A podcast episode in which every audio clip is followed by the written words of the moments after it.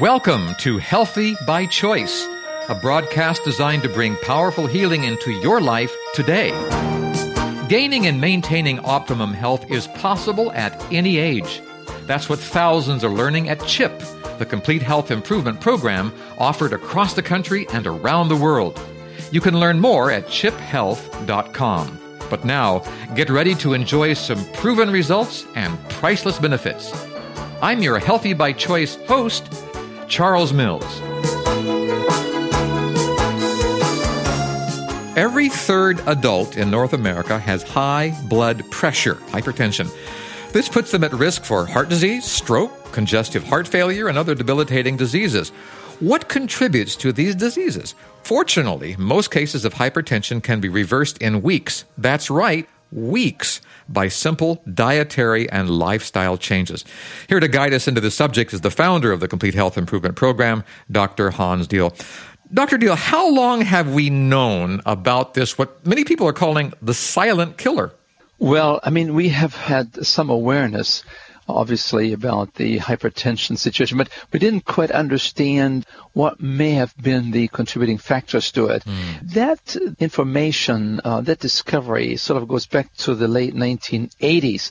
And, you know, it's an interesting time period because there was a flurry of news reports and editorials, and they all focused the country's attention on a growing menace, and that is the high blood pressure situation. Mm-hmm. Mm-hmm. And uh, here's what they found. They found not only that uh, every third American adult apparently had high blood pressure, but uh, that the numbers were climbing steadily. And so physician groups began to hold press conferences to sound the alarm uh, that many patients didn't even know that they had high blood pressure until they developed more evident complications such as congestive heart failure and uh, uh, they developed strokes and uh, so that we got to do something about it. We need to take care of what they then called the silent killer because there are no symptoms, right? Mm-hmm. Until it's too late, mm-hmm. right? Mm-hmm. But the precise cause was very elusive, and so we said uh, people have uh, essential hypertension. Essential hypertension meaning that about 90% of the people with high blood pressure have a high blood pressure that we don't know how to identify. They're just essentially hypertensive. Mm. And only a few, about 5 to 10%, we can trace it to some special cancer or some kidney disease or some of these things. But they said the precise cause, very elusive, but then some of these key factors begin to emerge, like uh, obesity contributes to hypertension, smoking, uh, people with diabetes usually have more high blood pressure problems. We begin to understand that it was important to have enough potassium in the diet, which comes from fruits and vegetables. That was important. And then we also began to recognize that the atherosclerosis, the narrowing of the arteries, obviously can put pressure on the heart to pump it through these narrowed vessels. And then we can look at the lack of exercise and we begin to realize that maybe alcohol, even in moderation, uh, may be responsible for 5 to 15% of all the high blood pressure in our society. And then we also began to zero in on uh, a little white chemical called sodium or salt. And so salt emerged as, as a big factor now. Yeah. So, so salt emerged. And in other words, we had to find out why. Hypertension was not something you caught. There is no hypertension virus out there. There's no bacteria growing no, that no, causes it. So it's not something you, you caught. And I'm glad they, they're asking why. When they found out about these things, Dr. Diehl, when they discovered the reasons for hypertension, what was their response? Now, the medical profession doesn't have a good reputation for responding in the correct way sometimes. Was there a bad response to hypertension in the medical profession here? Well, we, we noticed that uh, salt played a role, and so the pharmaceutical industry became very, very active now in trying to reduce the salt uh, in the blood. Mm-hmm. So uh, we developed these pills, uh, these mm. medications, yes. we call them diuretics, yeah. to uh, remove the extra fluid from the body. Uh, because you see, the more salt we have learned you have in the body, the more salt you eat, the more uh, salt is uh, holding water mm. in the tissues of the body.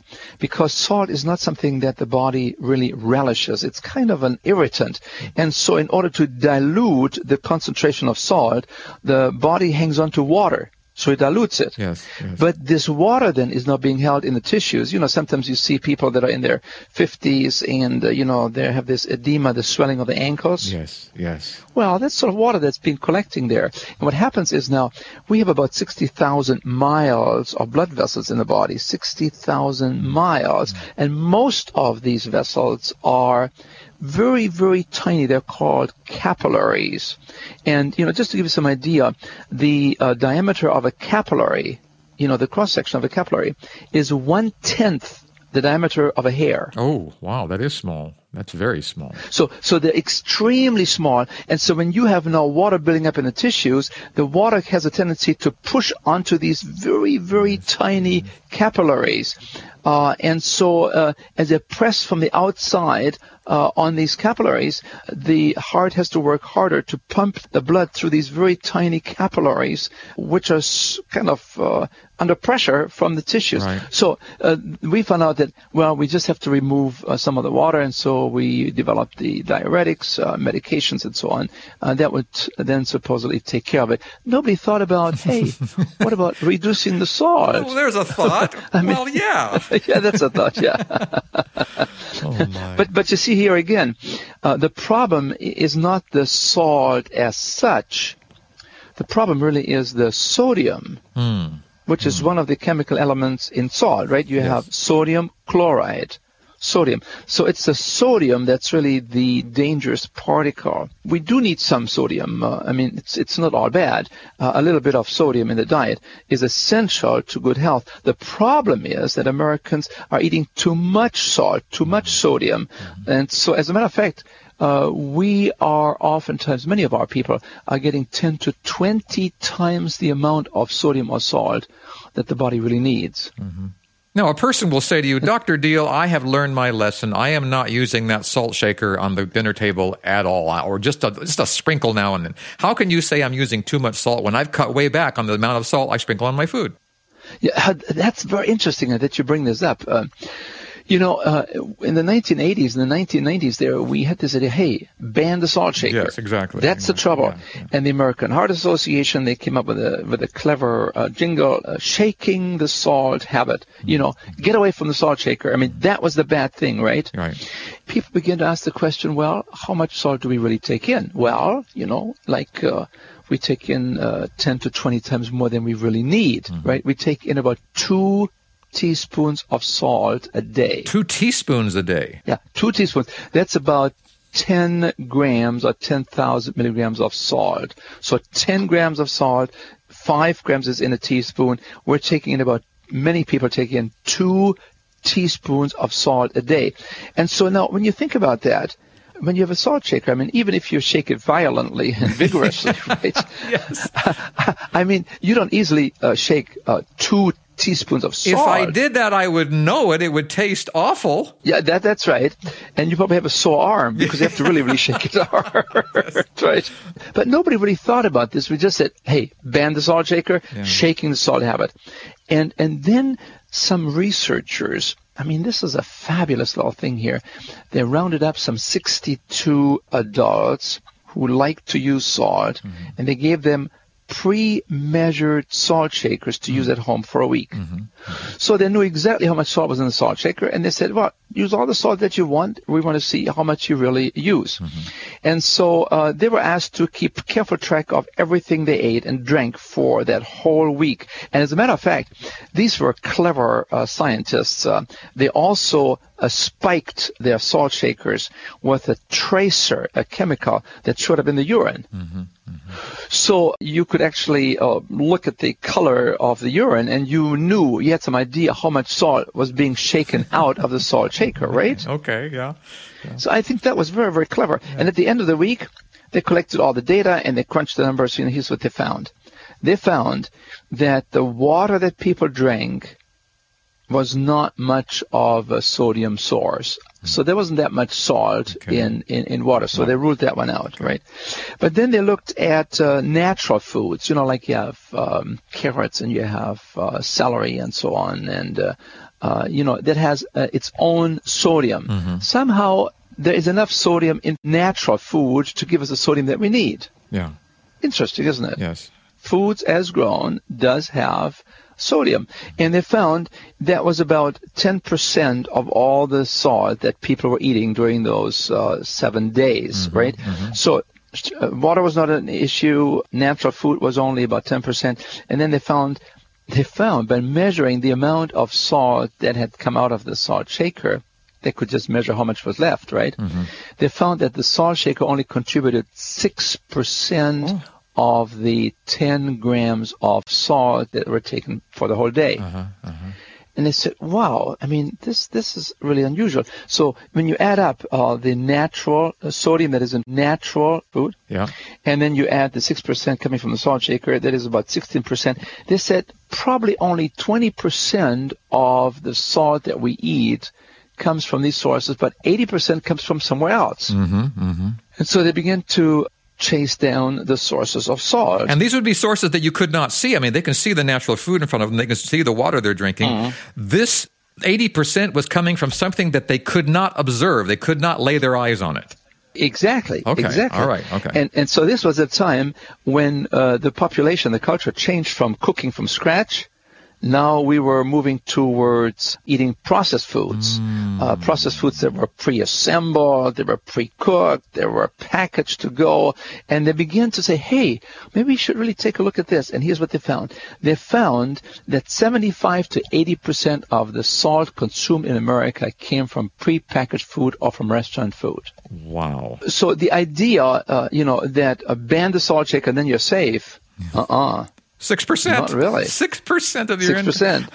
That's right. So this is about seventy-five to eighty percent was coming, and they began to notice that uh, actually some of these dishes were very high in salt, like macaroni and cheese, Yeah. chicken a la king. You know, those foods that you heat and serve. Right? They looked at the canned spaghetti. They looked at the meatballs. They looked at salad dressings, very high in salt. They looked at tomato sauces. They looked at the um, Virgin Mary. You know those um, spiced up tomato drinks that you have on the Yeah, airplane. I've heard about those, yes. Yeah, yeah, yeah. Oh, big time. They looked at the pizzas. They looked at the soups, and they were shocked to see the amount uh, of salt in these processed foods.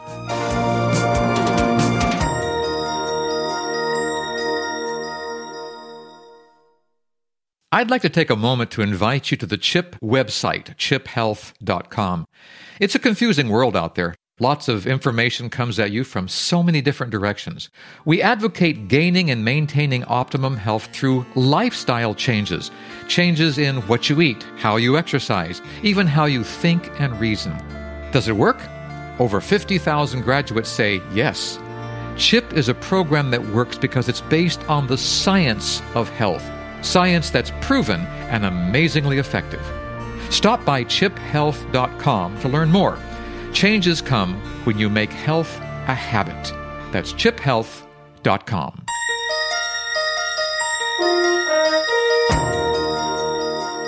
Welcome back to the program. I'm your host, Charles Mills. We're here with the founder of the Complete Health Improvement Program, Dr. Hans Diehl. We're talking about a killer. This is kind of scary stuff. A killer that is unseen and silent. And it is taking us out in huge numbers. Unseen and silent killer. This is a mystery here. And this mystery began to be revealed back in the 80s, and today it is just there are spotlights on this particular killer, and that is hypertension, and more importantly, the sodium in our diet that is so damaging to us and our capillaries and all the salt intake, whatnot.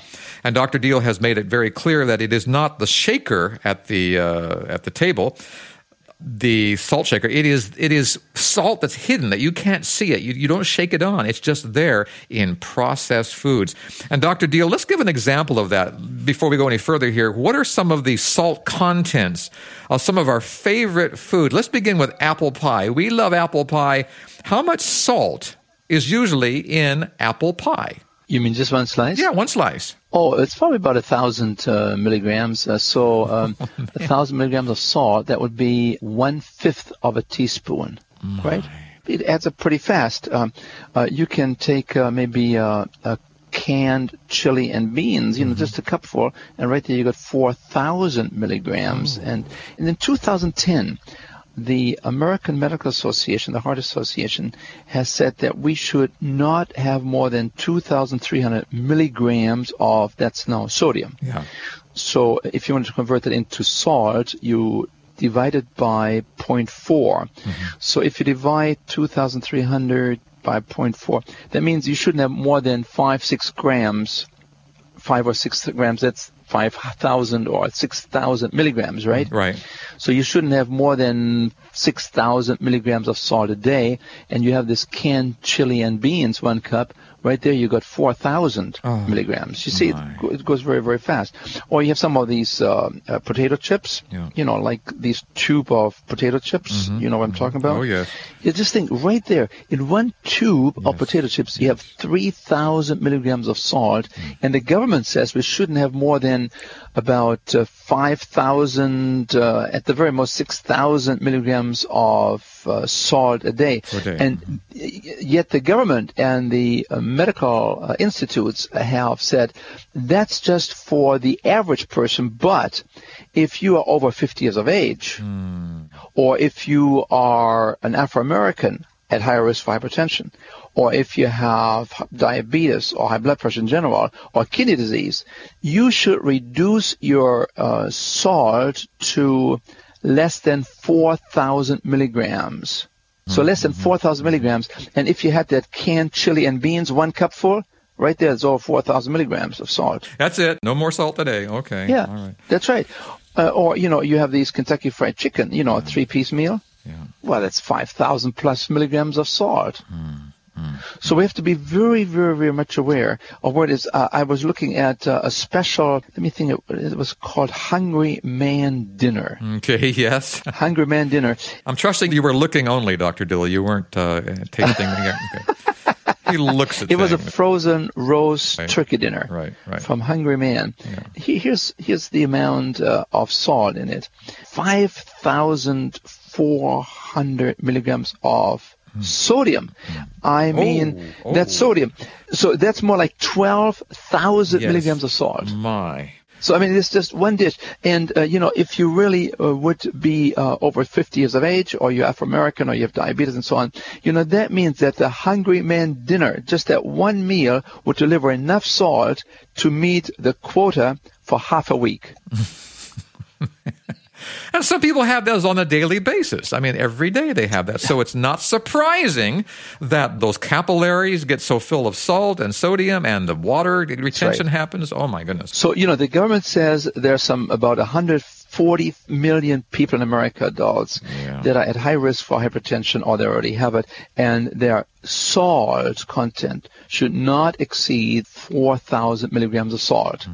And here you have, uh, you know, the hungry man, uh, that's 12, 13,000 in one meal. My. And you know, you have the feta cheese uh, that oftentimes sort of swims in salt. Yes. You have the spinach pies. All of these are loaded with salt. So we need to become more aware of this. Or if you have Wheaties, you know, just uh, you know those Wheaties uh, uh, corn, uh, the flakes, Yeah. two ounces. That's not very much. Uh, that has over a thousand milligrams of salt. Even there, you have it. Now, why are we doing this, Dr. Diehl? Why are we pouring on the salt in these refined foods? Why don't we just reduce the salt or even get rid of it? Because you say that a lot of the natural foods have sodium naturally in them. So why not just go with that? Well, it's a very complicated thing, actually, um, and the food industry knows exactly why they're opposed to removing it.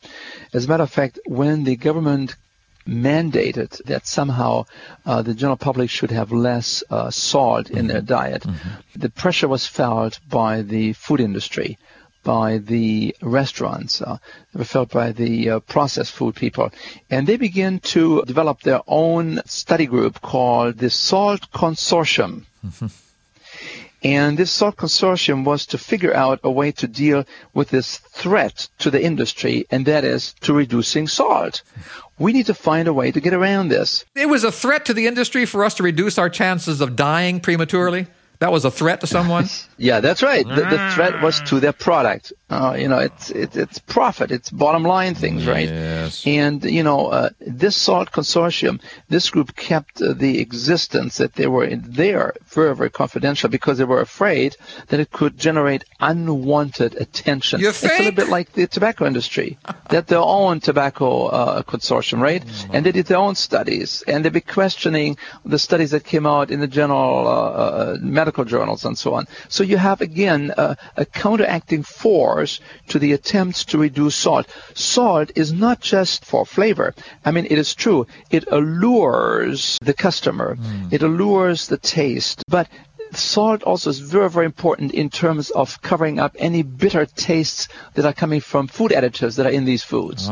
So they sometimes, oh no, no, it's much, much more than what we sometimes think. As a matter of fact, uh, salt is a powerful constituent to make food taste good. Not just the salt itself, but it, it has many, many functions. Uh, and so they have many, many other compounds that have sodium in it, like sodium cit- citrate and sodium phosphate and sodium acid pyrophosphate. All these are compounds that are essential components in processed foods, making them look good and taste attractive and last longer on the shelf. Wait, okay, all right, all right, okay. I'm getting hot under the collar here. You're telling me that the food industry has bad tasting food in a lot of cases, and to cover it up, they load it up with salt, which is killing us prematurely. Is that is that the bottom line here? Oh, it's big time. Yeah, it's big time. I mean, you know, th- th- there's a power in salt that overrides the dark sides of processed foods, in which all the additives being used can generate unpleasant taste. It covers them up.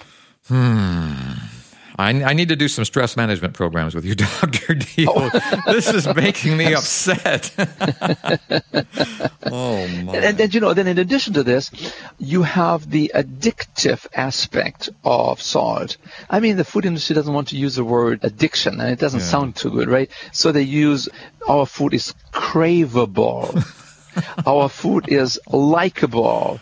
Our food is deadly. Then people say, well, people just want it. That's what the industry said. No, that's not true. As a matter of fact, children hate salt. I mean, children love sugar.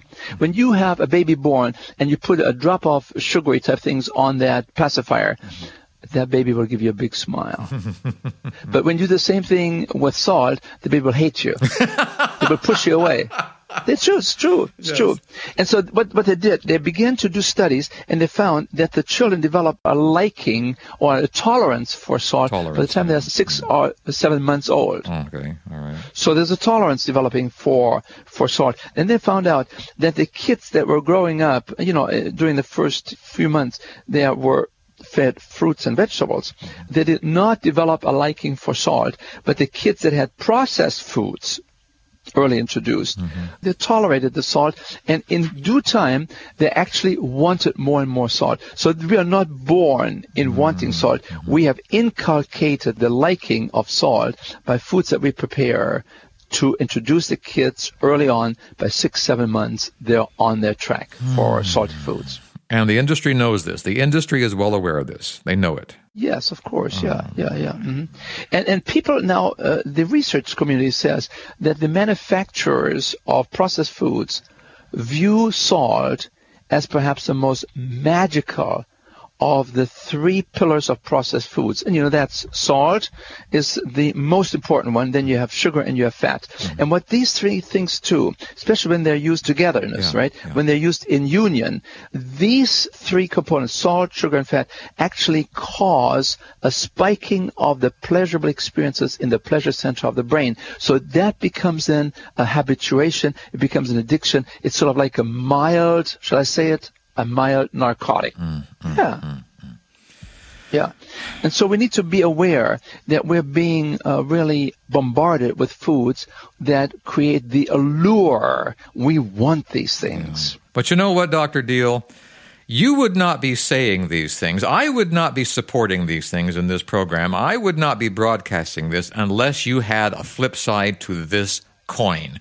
We are not victims. We don't have to be victims. There is something we can do about it, right? And that's what the Complete Health Improvement Program is all about helping us make choices in what we eat that's not going to kill us. It, it, may make less money for the food industry. I'm so sorry, guys, but it's not going to kill us. And that's the good news you're giving for us today. Right. Well, the other good news is that we can become unhooked, mm, mm, you know, from very very important. We don't have to be addicted to it. It takes about four to 12 weeks. Mm-hmm. And once you have gone through a low sodium diet, you know, those four to 12 weeks, I mean, we see it all the time in our program here, then the tongue, uh, the taste buds that uh, perceive and interpret the salty taste become very, very sensitive to salt, and people go down to a level of 20% where they had 100% before. So they take one fifth and they feel satisfied, and the food tastes fine. There's nothing uh, to worry about except when they taste the food that they used to love. Oh boy. Oh boy. With all the salt, yes. they can't handle it. I said, how can anybody eat this kind of stuff? Absolutely. And they oftentimes say that, you know, now that the salt is out of our diet, and yet uh, we still feel the food tastes very, very good, yes. the natural foods, yes. uh, we are absolutely discovering new flavor mm. nuances in the real food that was all covered up before. And you know, uh, salt is uh, something that they call this in the industry a flavor burst. Mm-hmm. Mm-hmm. For instance, did you know that when you add salt to a sweet dish, the sugar becomes sweeter. Hmm. Yeah. Hmm. I mean, I had no idea. I was reading this book, Salt, Sugar, and Fat by yes. Pulitzer Prize winner Michael Moss. Yes. How the food giants hooked us. And my eyes got bigger and bigger and bigger. I began to understand something. Amazing, isn't it? I read that book and I got madder and madder and madder. So I, am glad you got amazed, Dr. Diehl, but I got mad because it's just, we are so inundated with lies, and it just makes me mad. I'm so glad there's a complete and, health improvement program around yeah, to set the record straight. And you know Charles? It doesn't only make the sugar taste sweeter, but it also adds crunch to crackers and frozen waffles. You have Eggo waffles, yes, frozen waffles. Yes, yes. If if you take the salt out, no crunch. It, it's nothing there. you don't want to eat it anymore. You know, and also the salt that you add delays spoilage, so that the products can sit longer on the shelf. And as I said earlier, it masks the otherwise bitter or dull taste that hounds so many processed foods before salt is added. So salt is very, very, very essential for these products that are being produced. And that's why, you know, companies like Kellogg, uh, they made a big, big fuss when the government recommended and the medical institutions recommended to really cutting back on the salt. They were very, very, very upset. For instance, I have a quote here. It says uh, from the Kellogg company, serious technical constraints limit the ability to dramatically reduce sodium concentrations while maintaining consumer acceptability that is essential to sustain such products in the marketplace. Kellogg said, we urgently request the medical committee to consider these constraints and to cancel these guidelines. Mm-hmm. Well, Dr. Diehl, our time has flown by. We are at the end of the program. We have a lot more to talk about on this subject, and we will on programs to come. Bottom line is, folks, you know, let's go back to the Eden diet. Let's have food as grown, whole foods perfect blend of sodium and taste and sugars. Everything's there. And that's what the Complete Health Improvement Program is so good at educating people about. You can find out more about the CHIP program, of course, at chiphealth.com. Dr. Diehl, thank you so much for being with us today. You are the salt of the earth, and I say that in a good way. oh my, oh my, oh my. Until next time, this is Charles Mills along with my good friend Dr. Hans Diehl, inviting you to be healthy by choice. Goodbye, everyone.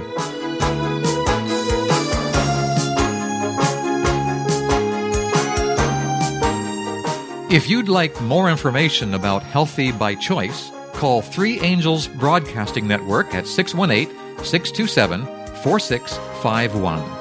You can also email us through our website at 3abn.org.